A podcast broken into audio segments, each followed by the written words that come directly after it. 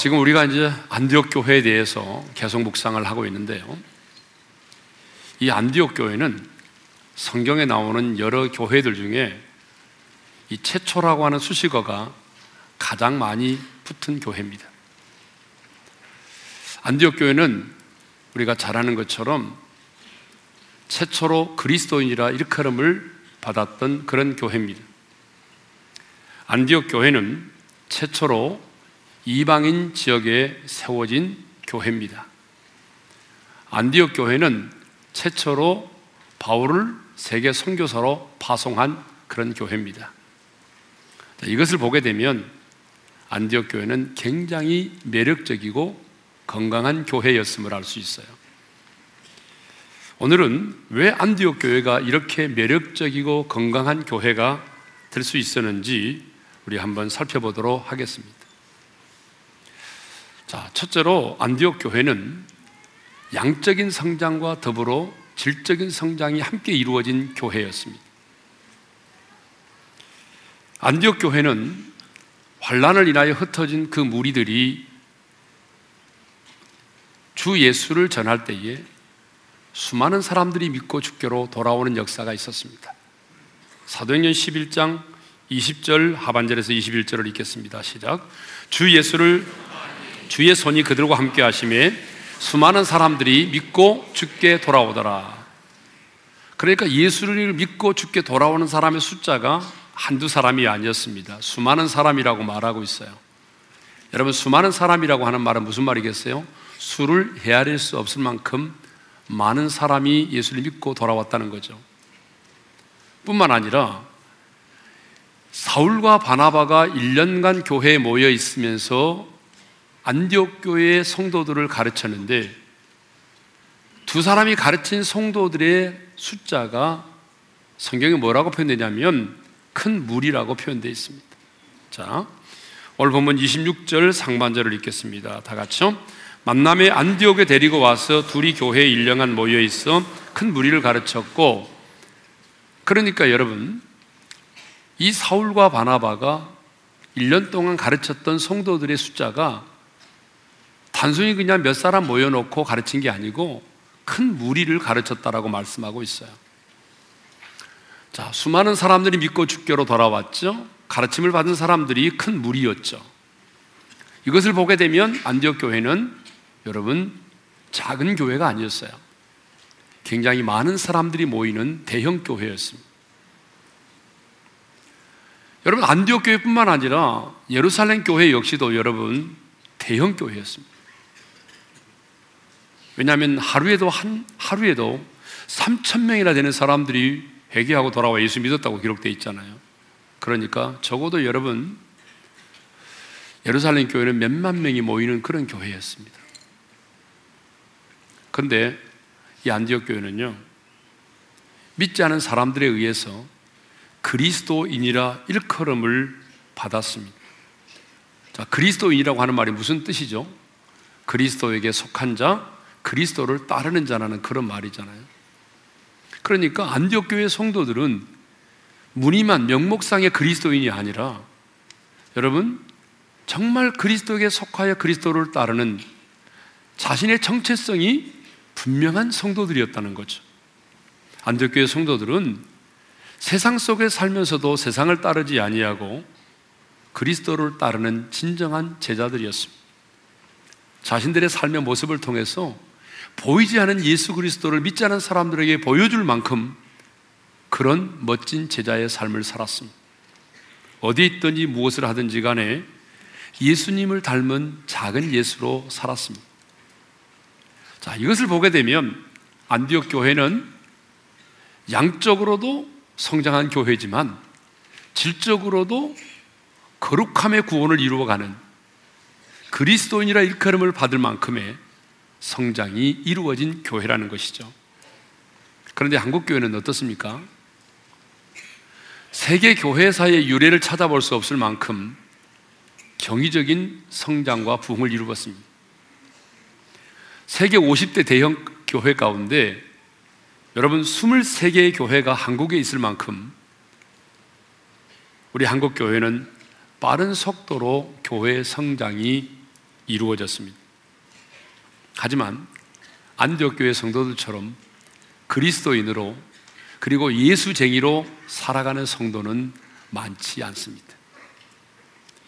우리가 예수를 믿음으로 구원을 받았다면 이제는 두렵고 떨림으로 거룩한 성화의 구원을 이루어 가야 되는데 여러분 질적인 성장을 이루지는 일에는 실패를 했던 것이죠.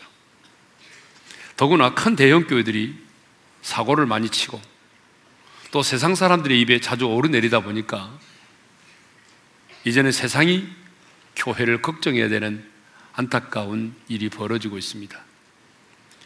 그리고 인터넷 공간에는요, 기독교를 개독교로 폄하하는 그런 사람들이 많아지고 있습니다. 여러분, 개독교라는 말 들으면 기분이 좋습니까?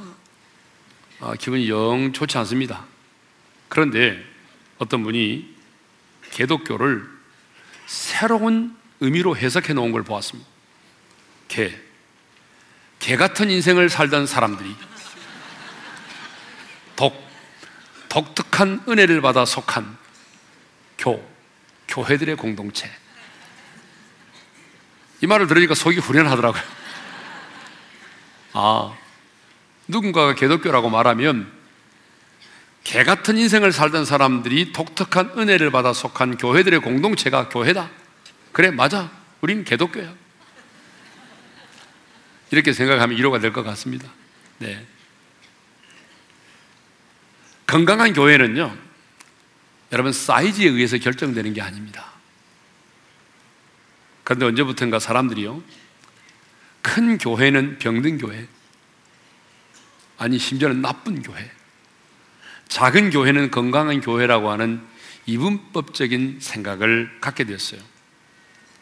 그러나 여러분, 큰 교회라고 해서 다 나쁜 교회가 아니고 작은 교회라고 해서 다 건강한 교회가 아닙니다. 여러분, 사이즈가 작은, 규모가 작은 작은 교회도 추한 교회, 병든 교회가 있을 수 있고요. 규모가 큰 대형 교회도 건강하고 아름다운 교회가 될 수 있습니다. 중요한 것은 뭐냐면 사이즈가 아니라는 그 교회 사이즈가 아니라 안디옥 교회처럼 양적인 성장과 질적인 성장이 균형 잡힌 양적인 성장과 질적인 성장이 함께 이루어지는 그런 균형 잡힌 교회여야 한다는 것이죠. 여러분, 교회는 건물이 아닙니다. 교회는 조직도 아니고 시스템도 아닙니다. 교회는 그리스도의 몸이고, 교회의 머리는 목사도 장로도 당회원도 아니고 예수 그리스도이십니다. 그러니까 진정한 교회의 머리가 예수 그리스도가 되시고 또 그 교회라는 공동체 안에 성령께서 운행하시고 역사하기 시작하게 되면 반드시 그 교회는 성장하게 되어 있습니다. 왜냐하면 교회는 생명을 공동체이기 때문에 생명의 공동체이기 때문에 그러니까 여러분, 교회가 성장하지 못한다. 생명이 생명을 나는지를 못하는 교회는 죽은 교회입니다. 성장하지 않는 교회는 병든 교회입니다. 왜냐하면 예수 그리스도가 그 교회의 머리가 되시고 성령께서 그 안에 자유롭게 운행하시고 역사하신다면 반드시 교회는 생명이 생명을 나는 역사가 일어나야 됩니다. 날마다 구원받는 사람들의 수가 더 하여져야 됩니다. 그리고 성도들이 바로 어때요? 안디옥의 그리스도인들처럼 그리스도를 닮아가고 그리스도를 따르는 그런 성화의 역사가 일어나야 하는 것이죠. 저는 우리 교회가 바로 안디옥 교회처럼 양적인 성장과 더불어 질적인 성장이 함께 이루어지는 건강한 교회가 되기를 소망합니다. 네. 자, 두 번째로 왜 안디옥 교회가 그렇게 매력적인 교회고 건강한 교회라고 말할 수 있느냐 하면 봉사하는 교회였기 때문에 그렇습니다. 봉사. 29절의 말씀을 한번 읽겠습니다. 다 같이요. 제자들이 각각 그 힘대로 유대에 사는 형제들에게 부조를 보내기로 작정하고 안디옥 교회 성도들이 예루살렘 교회에 대한 소문을 들었습니다. 어떤 소문이냐면 큰 흉년이 들어서 예루살렘 교회가 너무너무 어렵다는 거예요. 예루살렘 교회 성도들이 너무 힘든 생활을 하고 있다는 거예요. 그런데 여러분 그 소식을 들었을 때 안디옥 교회 성도들이 어떻게 반응한지 아십니까? 빚진 자의 심정을 가졌다는 거예요. 왜 빚진 자의 심정을 가진지 아십니까? 그것은 안디옥 교회 성도들이 환란을 인하여 여기까지 와서 우리들에게 복음을 전하여 우리가 그 신령한 복음을 들음으로 이 교회가 세워졌잖아요. 그러니까 안디옥 교회는 예루살렘 교회에 대해서 늘 빚진 자의 심정을 가지고 있었어요. 그런데 그 예루살렘 교회가 신령한 복음을 우리에게 전해준 그 예루살렘 교회가 어려움을 겪고 있다는 소식을 들었을 때에 그들은 방관하지 않았습니다. 그들은 각각 그 힘대로 부조를 작정했어요. 구제를 구제 헌금을 드리기로 작정했다 그 말이에요. 그리고 작정만 하고 끝나는 것이 아니라 그 작정된 헌금을 실행하여 사울과 바나바의 손, 손에 의해서 예루살렘 교회에 그 작정된 헌금을 보내어 드렸던 것입니다. 그런데 여기 이제 사용된 이 부조라고 하는 거, 부조. 이 부조라고 하는 단어가 헬라의 원문에 보게 되면 디아코니아라고 되어 있습니다. 이 말의 뜻이 뭐냐면 시중 봉사라고 하는 그런 의미예요. 로마서 15장 25절에서는 성도를 섬기는 일로 표현되었고 사도행전 1장 25절에서는요 봉사라는 단어로 표현됐습니다. 우리 사도행전 1장 25절 상반절을 읽겠습니다. 다 같이요. 봉사와 및 사도의 직무를 대신할 자인지를 보이시옵소서. 여기 사용된 봉사라는 단어가 올 본문에 사용된 부조라는 단어 똑같은 의미입니다. 디아코니아입니다. 그러니까 예루살렘 교회 성도들이 가룟 유다가 자살을 해서 12명의 사도 가운데 한 사람이 사라졌잖아요. 그래서 한 사람의 사도를 이제 다시 충원하게 되는데 마띠오와 요셉 두 사람을 놓고 하나님 앞에 기도할 때에 그들이 드렸던 기도의 내용이 뭐냐면 봉사와 및 사도의 직무를 대신할 자인지를 보이시옵소서 그 얘기예요. 그러니까 초대교회는요, 사도의 첫 번째 직무로서 뭘 생각했냐면 봉사를 잘하는 사람을 선택하게 해달라고 기도했다는 거예요. 봉사. 안디옥 교회 그리스도인들 역시 이 봉사와 어때 구제, 이 돈을 구별하지 않았습니다. 안디옥의 그리스도인들은요, 봉사를 뭘로 생각했냐면 너무너무 힘들고 갑자기 어려운 일을 당한 사람에게 어때요? 자기들이 그것을 하나님의 사랑을 흘러보내는 것. 다시 말하면 자기들의 호주머니 안에 있는 돈을 나누어 주는 것을 봉사라고 생각했다는 거예요. 그러니까 가장 확실한 봉사가 뭐냐면 오늘 내 안에 있는 것들을 나누는 것입니다. 그러니까 안디옥 교회는 바로 봉사하는 교회였다. 자기 교회만 생각하지 않았다는 거예요. 빚진 자의 심정을 가지고 예루살렘 교회를 도왔다는 거죠. 저는 우리 교회가 정말 건강한 교회가 되려면 이런 안디옥 교회 성도들처럼 우리만을 생각하지 않고 우리도 어렵지만 어려운 가운데서도 빚진 자의 심정을 가지고 연약한 교회를 돕고 우리의 호주머니를 털어서 더 힘들고 어려운 사람에게 그 사랑을 흘러보내는 것이 진정한 봉사라고 생각합니다. 우리 교회는요, 빚진 자의 심정을 가질 필요가 있습니다. 안디옥 교회 성도들이 예루살렘 교회를 바라보면서 빚진 자의 심정을 가졌습니다. 사도 바울이 이방인들에게 복음을 전하면서 내가 당신들에게 빚진 자라고 그랬습니다. 왜? 이방인들에게 복음을 전하기 위해서 주님이 나를 구원해 주셨고 사도로 불러 주셨으니까 나는 당신들에게 빚을 진 사람이라는 거죠. 여러분 마찬가지입니다. 우리 교회도 마찬가지입니다. 여러분 우리 교회도 정말 짧은 기간에 정말 세상의 사람들이 깜짝 놀랄 만큼의 경이적인 부흥을 하나님이 허락해 주셨습니다. 그러면 우리는 빚진 자의 심정을 가져야 됩니다. 우리 교회만을 생각해서는 안 되고 특별히 다음 세대를 바라볼 때 우리는 빚진 자의 심정을 가져야 돼요. 왜? 하나님께서 이 마지막 시대에 이 한국교회 무너져가는 다음 세대를 일으키고 세우기 위하여 우리 교회에 이렇게 많은 다음 세대를 보내주시고 다음 세대에 대한 거룩한 소명과 비전을 가지고 살아가도록 하나님이 우리의 공동체를 허락해 주셨습니다. 그러므로 다음 세대를 바라볼 때, 아, 하나님이 이 다음 세대를 일으키기 위하여 우리를 만나게 하셨고 우리 교회를 허락해 주셨구나.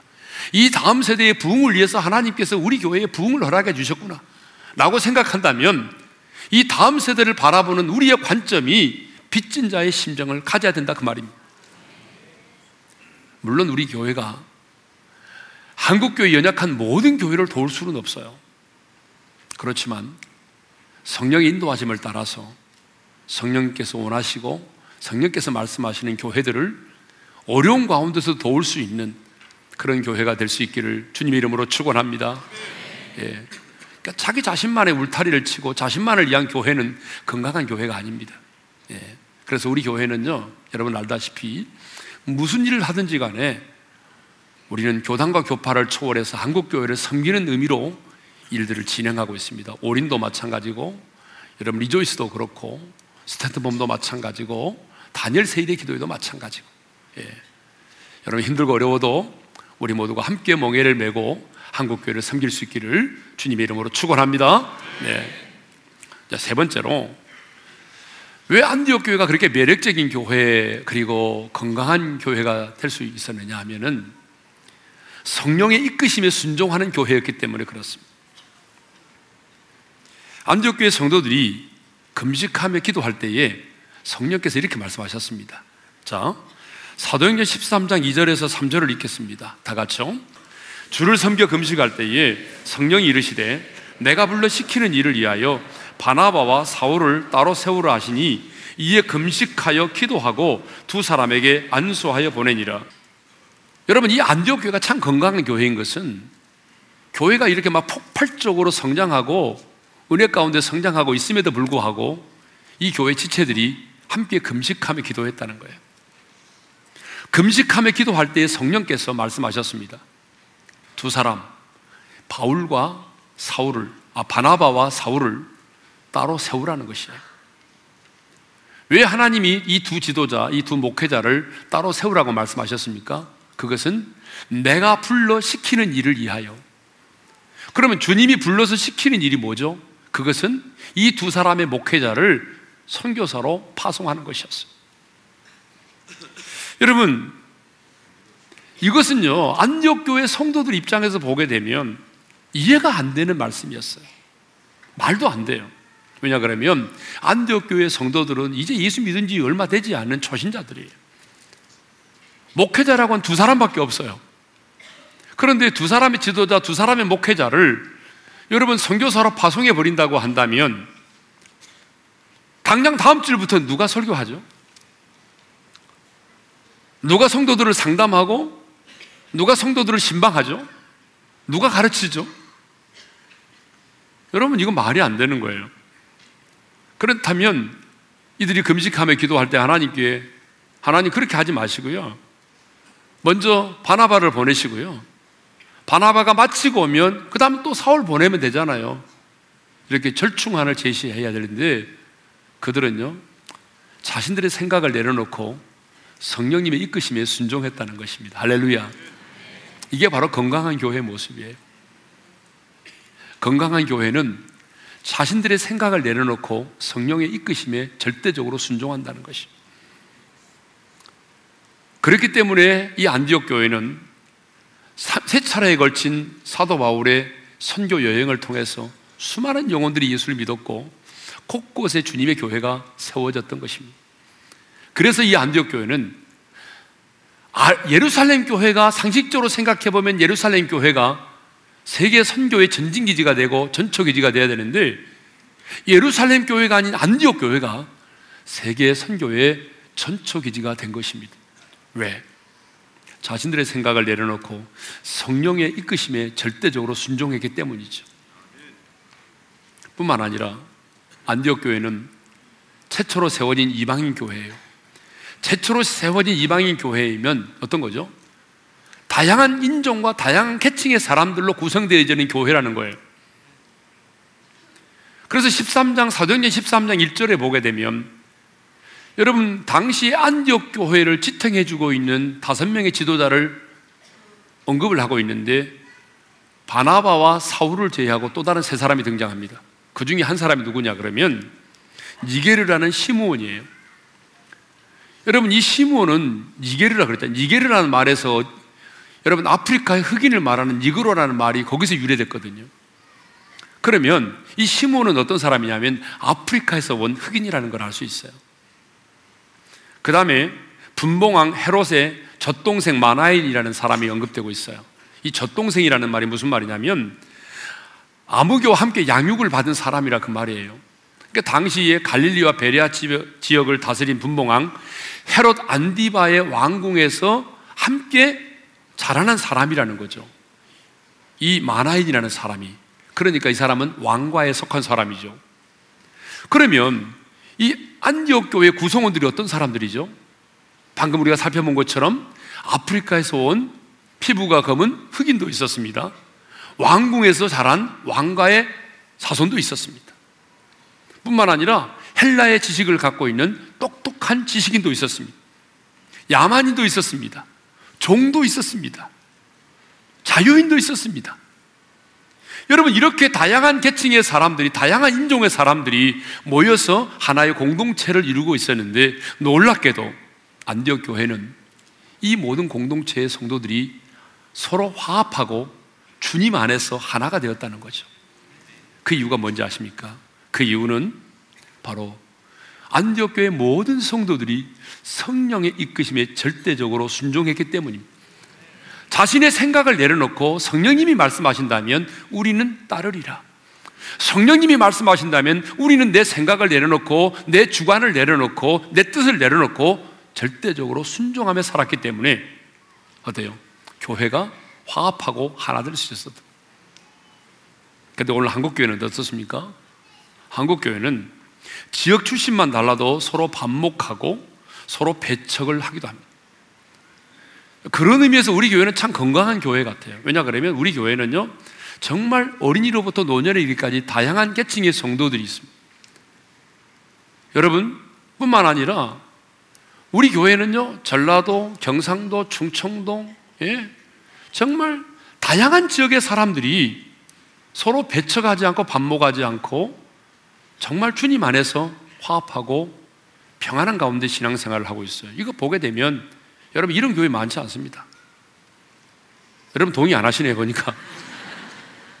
어떤 교회 가보게 되면요 전라도 사람만 모이는 교회가 있어요. 어떤 교회는 경상도 사람만 모여요.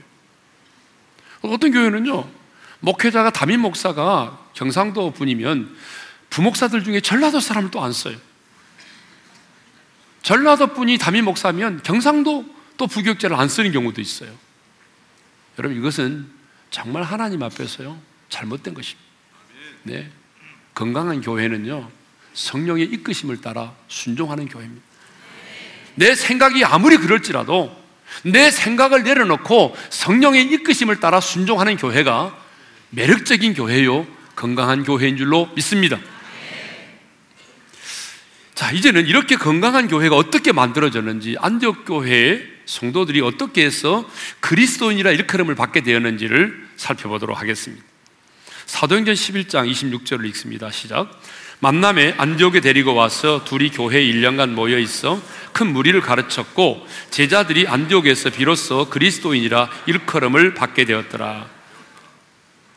여러분, 안디옥 교회의 성도들이 그리스도인이라 일컬음을 받게 된 계기가 있었습니다. 큰 무리였다라고 말하는 이 큰 무리들이 그리스도인으로 변화된 전환점이 있었다는 거예요. 그게 뭐냐 그러면 가르침이었어요.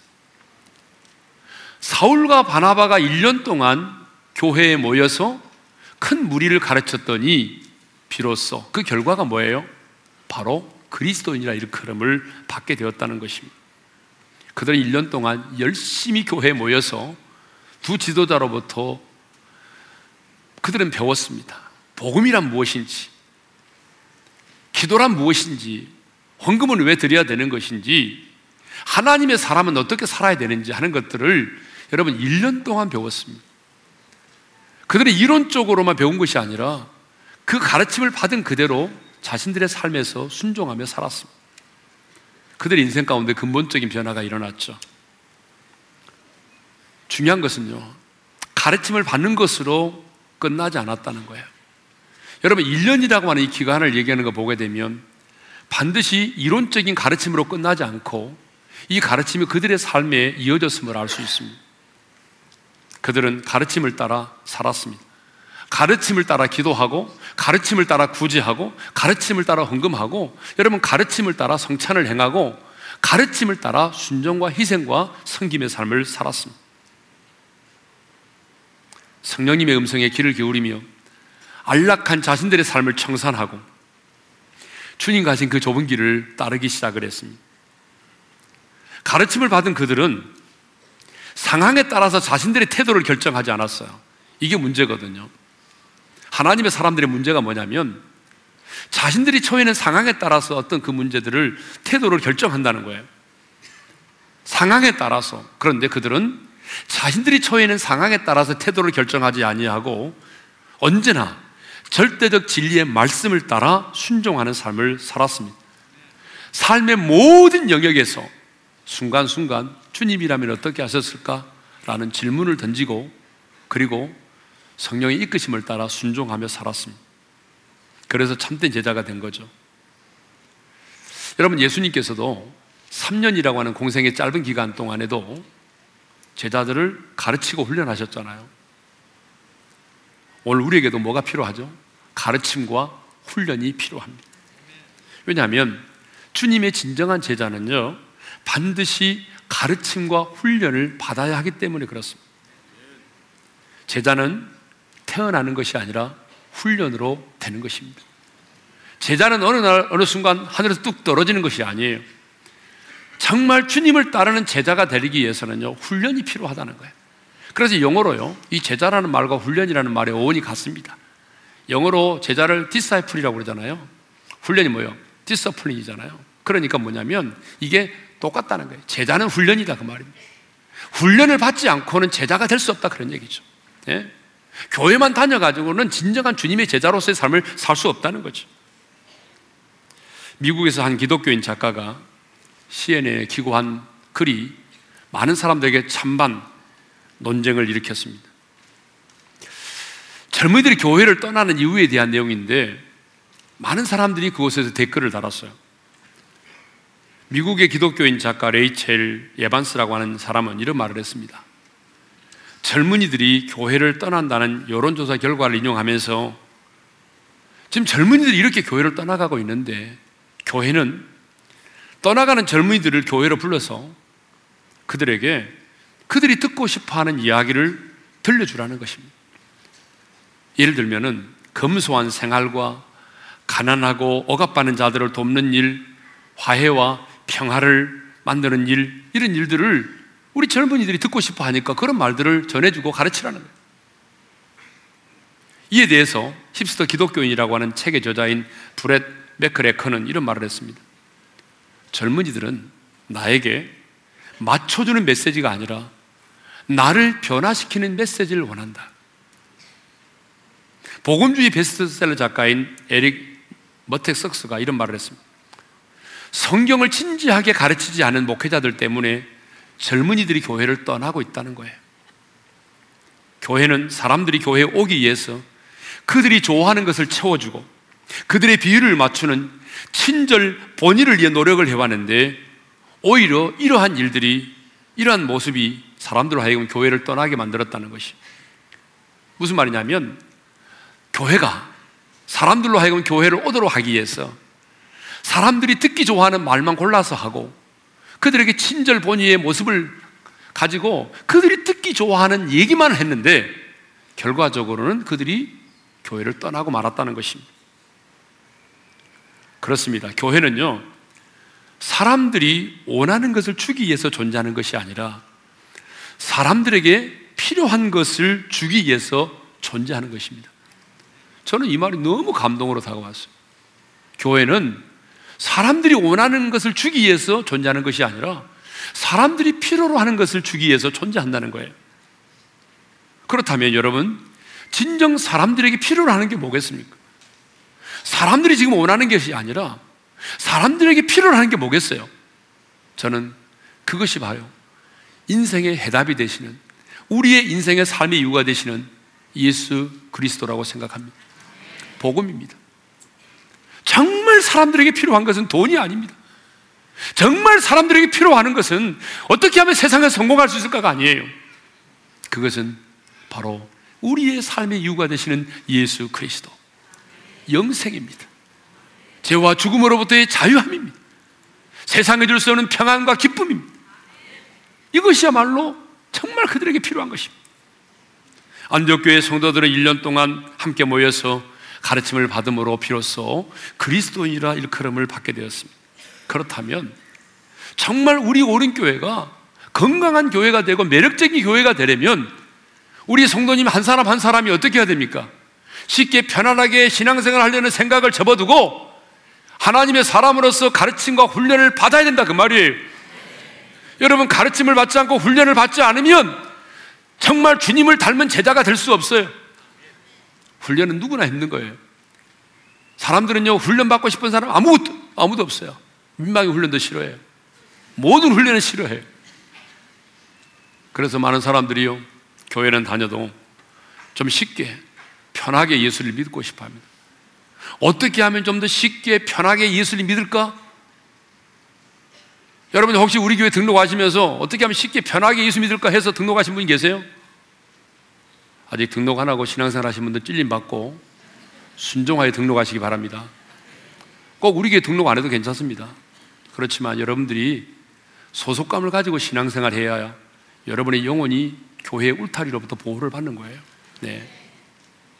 이제 마지막으로 그렇다면 내가 종교인이 아니라 그리스도인임을 무엇으로 증명해 볼 수 있겠습니까? 내가 주일날이면 성경 찬송 끼고 열심히 교회 나간다고 하는 것 여러분 그것만으로 내 자신이 그리스도인됨을 증명할 수 있겠습니까? 과정으로서 제자 훈련, 사역 훈련을 받는다고 해서 내가 진정 그리스도인임이 증명될 수 있겠습니까? 그것만을 가지고는 내 자신의 그리스도인됨을 증명할 수가 없어요. 왜냐하면 종교인도 얼마든지 그렇게 할 수 있기 때문입니다. 내 자신이 그리스도인임을 가장 확실하게 증명해 보일 수 있는 것이 있습니다. 여러분, 그게 뭔지 아십니까? 그것은 고난에 대한 태도입니다. 고난이 왔을 때 내가 어떻게 반응하는지를 보게 되면 그 사람이 진정한 그리스도인인지 아닌지를 알 수가 있어요. 여러분 평상시 때는 잘 모릅니다. 여러분 평상시 때는 여러분 다 좋잖아요. 예? 교회 오면서 뭐 인상 쓰고 오는 사람 있습니까? 다 얼굴도 환한 미소를 띠고 만나면 할렐루야 인사도 하고 예? 그러잖아요. 그런데 이 평상시 때는요 다 믿음이 좋은 사람처럼 보여요. 진짜 그리스도인처럼 보여요. 그런데 고난을 딱 받으면 달라집니다. 억울한 일을 당하면 손해를 볼 수 있는 일이 생기면 사람은 언제 그랬느냐는 듯이 돌변합니다. 그래서 고난이 왔을 때에 내가 어떻게 반응하느냐를 보면 알 수 있어요. 참된 그리스도인은요, 그리스도인으로서 내가 고난을 받을 때에 그 고난을 부끄러워하지 않습니다. 자, 오늘 하나님 말씀을 읽겠습니다. 베드로전서 4장 16절입니다. 다 같이 읽겠습니다. 시작. 만일 그리스도인으로 고난을 받으면 부끄러워하지 말고 도리어 그 이름으로 하나님께 영광을 돌리라. 아멘. 자, 그리스도인으로 고난을 받으면입니다. 여러분, 그리스도인으로 고난을 받는다고 하는 것은 뭐겠어요? 주님 때문에, 복음 때문에 고난을 받는 것이죠. 내가 주님 때문에, 내가 복음 때문에 고난을 받으면 부끄러워하지 말라는 거예요. 내가 잘못해가지고, 여러분, 나의 잘못과 나의 실수로 인해서 고난을 받는 것은 부끄러운 일입니다. 그런데 내 잘못과 내 실수가 아닌 내가 그리스도인이기 때문에 고난을 받는다면 부끄러워하지 말라는 거예요. 여러분, 우리가 그리스도인으로 이 세상을 살아가게 되면요. 반드시 고난을 받게 돼 있어요. 주님 말씀하셨어요. 무릇 그리스도 안에서 경건하게 살고자 하는 자는 핍박을 받으리라. 또 주님 말씀하셨어요. 너희가 이 세상에 살면서 이 세상에 속하지 아니하고 내게 속한 거로 이 세상에 속한 자들이 이 세상이 너희를 미워하느니라. 여러분 우리가 이 땅에 발을 딛고 살아가면서 세상에 속하지 아니하고 그리스도에게 속하면 이 세상에 속한 자들이 여러분들을 미워하게 되어 있다는 거예요. 그러니까 내가 그리스도인으로서의 인생을 살아가면 여러분 직장에서도 그렇고 믿지 않는 가정에서도 그렇고 어디 가든지 간에 여러분 이제 앞으로는요 진짜 믿음으로 산다는 게 어려운 때가 더 다가옵니다. 지금보다는 훨씬 더 어려운 때가 우리에게 다가와요. 내가 그리스도로 살아가면 고난을 받게 되어 있어요. 그런데 그때 내게 그런 고난이 왔을 때 내가 어떻게 반응하느냐를 보면 돼요. 그런데 그런 그리스도인으로서 내가 고난을 받을 때에 내가 그 고난을 부끄러워하지 않는다면 그 사람이 진짜 그리스도입니다. 근데 내가 받는 고난 앞에서 부끄러워하고 좌절하고 예? 실망하고 실족한다면 여러분 그 사람은요 그리스도인이 아니고 여러분 종교인일 수 있어요. 그러므로 우리는 그리스도인으로 살아가면서 고난을 받으면 부끄러워하지 말고 어떻게 해야 돼요? 도리어 자랑스럽게 생각해야 돼요. 아, 내가 이 땅에서 그리스도인으로 살기 때문에 당하는 고난이구나. 하나님께 속한 자로서 가질 수 있는 흔적이구나. 그리고 도리어 뭐라고 그랬어요? 하나님께 영광을 돌리라. 할렐루야. 그것이 바로 하나님께 영광을 돌리는 거예요. 예? 사도 바울은요, 자기 자신이 복음 때문에 고난을 받는 것을 부끄러워하지 않았어요. 억울하게 매맞고, 억울하게 감옥에 갇히고, 그럴 때 그걸 부끄럽게 생각하지 않았어요. 그래서 믿음의 아들 디모데에게 편지하면서, 야, 내가 이 고난 받는 거 부끄러워하지 않는다. 너도 고난 받는 거 부끄러워하지 말고 고난을 받으라. 그렇게 권면했어요. 그렇습니다. 진정한 그리스도인은 그리스도인으로서의 고난을 받을 때 고난을 부끄러워하지 않습니다. 도리어 하나님께 영광을 돌린다 그 말이에요. 인도의 힌두교 신자였던 한 여인이 성경을 읽다가 예수님을 믿게 되었습니다. 예상했던 대로 그녀의 남편은 심한 핍박을 했어요. 그때 그곳에서 사회가던 한 선교사님이 그녀를 만나 물었습니다. 남편이 화를 내고 야단을 치며 핍박을 하면 어떻게 합니까? 그 여자의 대답은 예상 밖이었습니다. 저는 그날 음식을 더 맛있게 요리합니다. 자매님들 잘 들으세요. 남편이 막 불평을 쏟아나오면요. 저는 그날 집안을 더 깨끗하게 청소합니다. 남편이 욕을 하면요. 오히려 더 부드럽게 대합니다. 그리스도인이 되었기 때문에 더 훌륭한 아내, 더 훌륭한 엄마가 된 것을 증명하려고 최선을 다하고 있습니다. 선교사님이 그렇게 만날 때마다 예수를 믿으라고 해도 믿지 않던 이 남편이요. 결국 아내의 변화된 모습을 보고 예수를 믿게 되었다는 것이죠. 여러분, 이것이 진정한 그리스도인의 모습입니다. 당시 안디옥 교회의 성도들은요, 로마 황제를 숭배하지 않은 이유 때문에 엄청난 박해와 핍박을 받았습니다. 제가 한 10년 전에 성지순례 때 이 수리아 안디옥 교회를 갔다 온 적이 있어요. 이 수리아 안디옥 교회가 산 속에 있었어요. 산 속에 묻혀 있었는데, 그래서 어디, 이 교회가 어디 있었는지 몰랐는데, 지진이 일어나면서 이 교회가 드러났어요. 그래서 지금은 이제 관광객들이 가고 성지순례사들이 가기도 하는데 여러분 저기 가보게 되면 저렇게 암굴 교회가 있어요. 예. 제가 그때 참 많이 울었어요. 왜냐 그러면 그 당시에 안디옥 교회 성도들은 예배를 드리다가 피신하지 못하면 붙잡혀서 화형을 당하거나 맹수의 밥이 되어야만 했습니다. 그들은 매번 목숨을 걸지 않고는 예배를 드릴 수가 없었습니다. 여러분, 오늘 우리는 이렇게 평안하게 자유롭게 예배 드리지만 오늘 또 한 번의 예배를 드리기 위해서는 목숨을 담보로 하지 않고는 예배를 드릴 수 없는 사람들이 이 지구촌 곳곳에 얼마나 많은지 아십니까? 그러나 그들은 안디옥교회 성도들은요 목숨을 내가 버릴지언정 그리스도인이기를 포기하지 않았습니다. 사랑하는 성도 여러분, 그리스도인으로서 고난받을 때 고난받는 것을 부끄러워하지 않기를 바랍니다. 도리어 자랑스럽게 생각하고 하나님께 영광을 돌릴 수 있기를 바랍니다. 왜 나만 겪는 고난이냐고 불평하지 말고 아, 내가 하나님께 속한 하나님의 사람으로 고난을 받는구나. 감사하며 여러분 고난의 뒤편에서 하나님이 내게 행하실 그 놀라운 일들을 생각하며 도리어 여러분 고난이 올 때 불평하지 말고 감사할 수 있기를 바랍니다. 자, 우리 찬양을 드리며 나가겠습니다. 왜 나만 겪는 고난이냐고 불평하지 마세요. 왜 나만 겪는 고난이냐고 불평하지 마세요. 고난의 뒤편에 있는 주님이 주실 주고 미보면서 감사하세요. 이절 왜 이런 슬픔 찾아는지? 왜 이런 슬픔 찾아왔는지? 원망하지 마세요.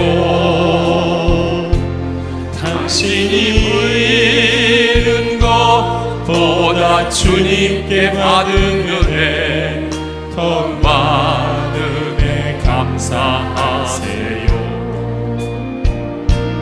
너무 견디기 힘든 지금 이 순간에도 주님이 일하고 계시잖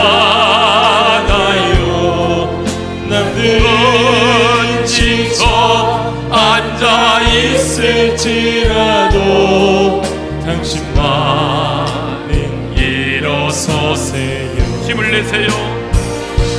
힘을 내세요. 힘을 내세요.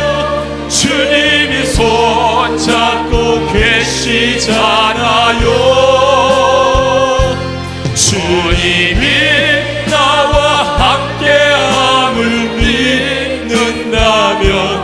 어떤 고난도 견딜 수 있잖아